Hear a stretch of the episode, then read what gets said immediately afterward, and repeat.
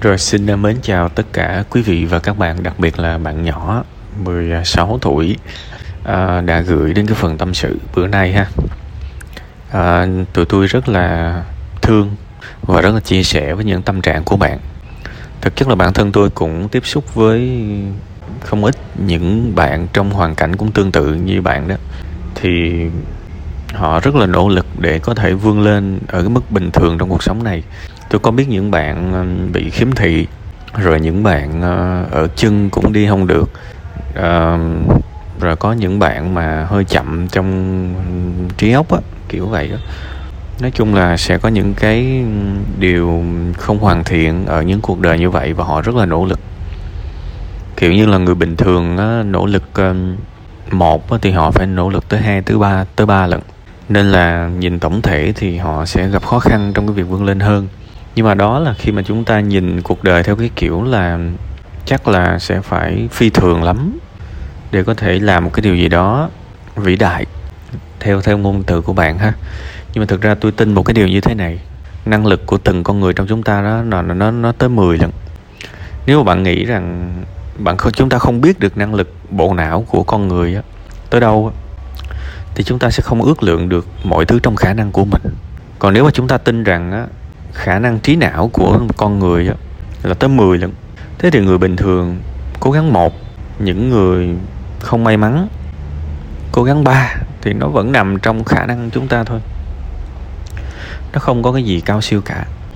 Thực chất tôi vẫn tin là bộ não là một trong những cái tài sản quý giá nhất về mặt sự nghiệp.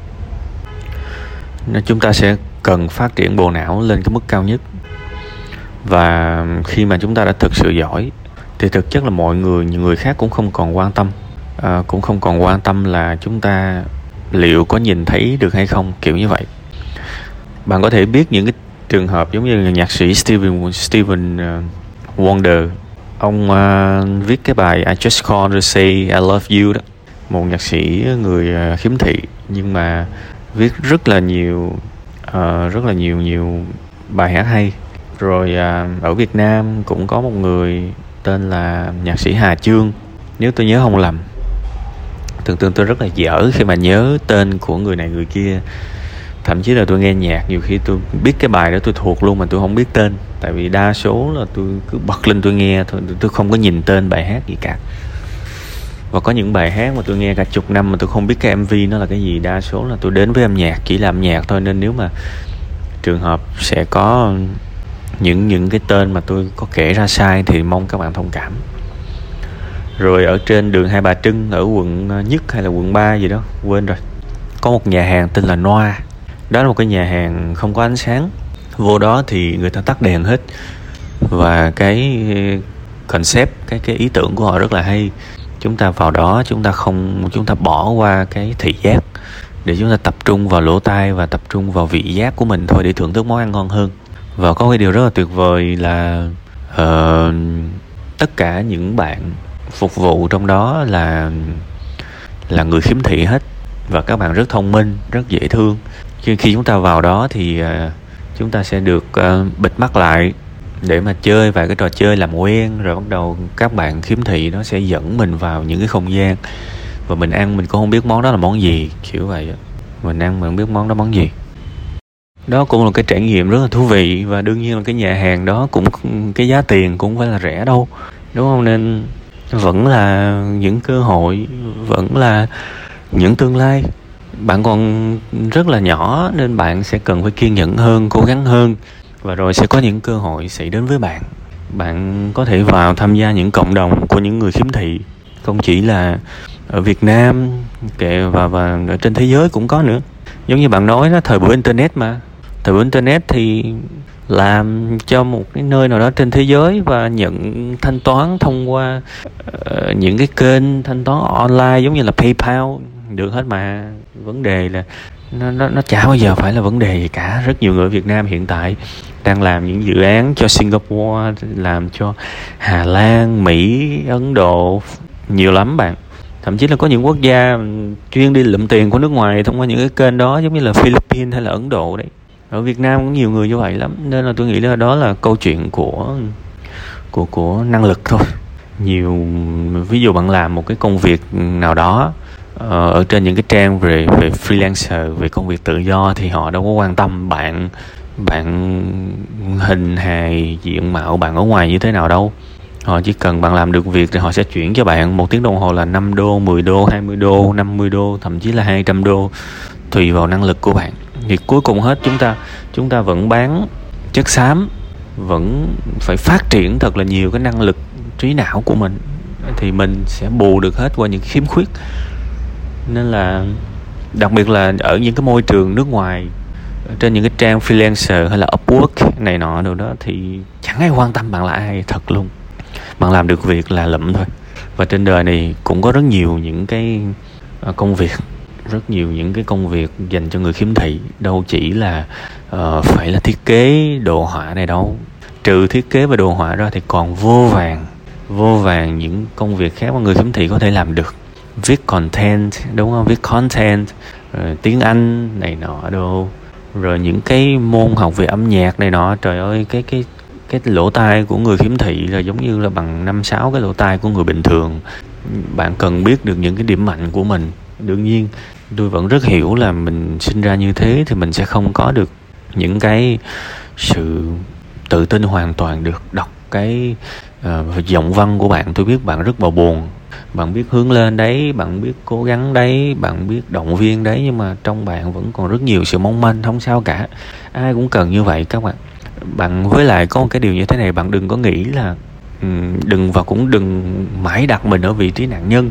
Tại vì thực chất á tôi tôi cũng tiếp xúc với rất nhiều bạn cũng cơ thể lành lặn đầy đủ, nhưng mà họ cũng phải đối mặt với những cái vấn đề, thậm chí là còn tổn thương về tâm lý nữa. Và rất là nặng, có nhiều người trong số đó thậm chí còn muốn chấm dứt cuộc sống luôn á. Nên là mỗi cây, mỗi hoa, mỗi nhà, mỗi cảnh, mỗi một hoàn cảnh, mỗi một con người luôn có những cái nỗi khổ của mình. Nên là sẽ có những người họ may mắn hơn bạn. Về những khía cạnh cơ thể, nhưng mà họ lại bất hạnh hơn bạn ở một cái khía cạnh nào đó khác. Đâm ra là hãy tự cho mình một cái vị trí bình đẳng và tự hiểu là tôi thiếu cái này nhưng mà tôi sẽ bù lại cái khác. Và có một cái cuộc chơi luôn luôn bình đẳng, đó là về trí não. Về trí não thì chỉ cần mình phát triển trí não của mình đến một cái mức độ chất lượng thì mình sẽ tồn tại ở cuộc sống này. Đủ ổn. Ha, đủ ổn uh, rất là tiếc khi mà tôi cũng không biết là ước mơ của bạn là gì. Rồi ước mơ đi nước ngoài này nọ rồi tôi nghĩ là đừng bao giờ từ bỏ ước mơ của mình nhưng mà cũng phải suy nghĩ. Uh, một cái con diều nếu mà nó có một cái sợi dây nối với lại mặt đất thì con diều nó sẽ bay rất cao.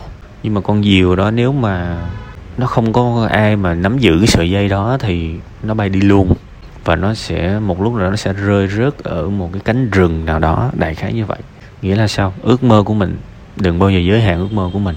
Bạn muốn lên sao hỏa cũng được bạn muốn lên sao hỏa cũng được bạn muốn lên sao mọc mặt trăng gì cũng được hết. Tôi không bao giờ có cái thói quen uh, làm cho mọi người bớt ước mơ.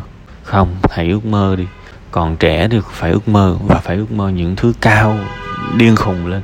Tại vì những thứ mà những người lớn đang làm được những người lớn đang làm được là nó đã đạt đến một cái giới hạn rồi. Người sau mà muốn vượt qua, muốn trải qua, muốn thành công thì phải ước mơ cao lên thì mới làm được những điều phi thường thì chuyện đó là đúng rồi. Phải có sợi dây, đó là những cái yếu tố thiết thực trong cuộc sống. Hàng ngày bạn ước mơ cái gì, bạn cần phải bỏ ra vài tiếng đồng hồ để làm nó. Và đôi khi công thức cuộc sống bây giờ nó trở nên đơn giản hơn.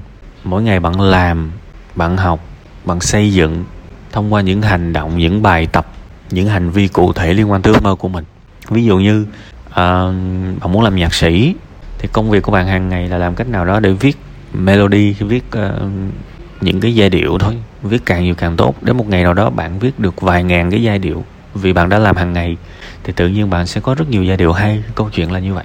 Thì bạn có nhiều giai điệu hay thì may ra bạn sẽ được chú ý. Bạn sẽ được những nhà sản xuất chú ý. Bạn sẽ được ca sĩ trả tiền để mua nhạc. Ví dụ vậy. Đó là tôi tôi nói thí dụ thôi. Tôi biết bạn ước mơ của bạn là gì nhưng công thức vẫn là như vậy hãy mơ ước thật cao thật xa nhưng hàng ngày cũng phải lao động chăm chỉ cũng phải cố gắng. Thậm chí là rất nhiều người 36 tuổi thành công người ta vẫn cho là sớm. Đặc biệt là với những thành công lớn thì 36 thành tuổi thành công đâu có phải là cái gì đó quá ghê gớm đâu.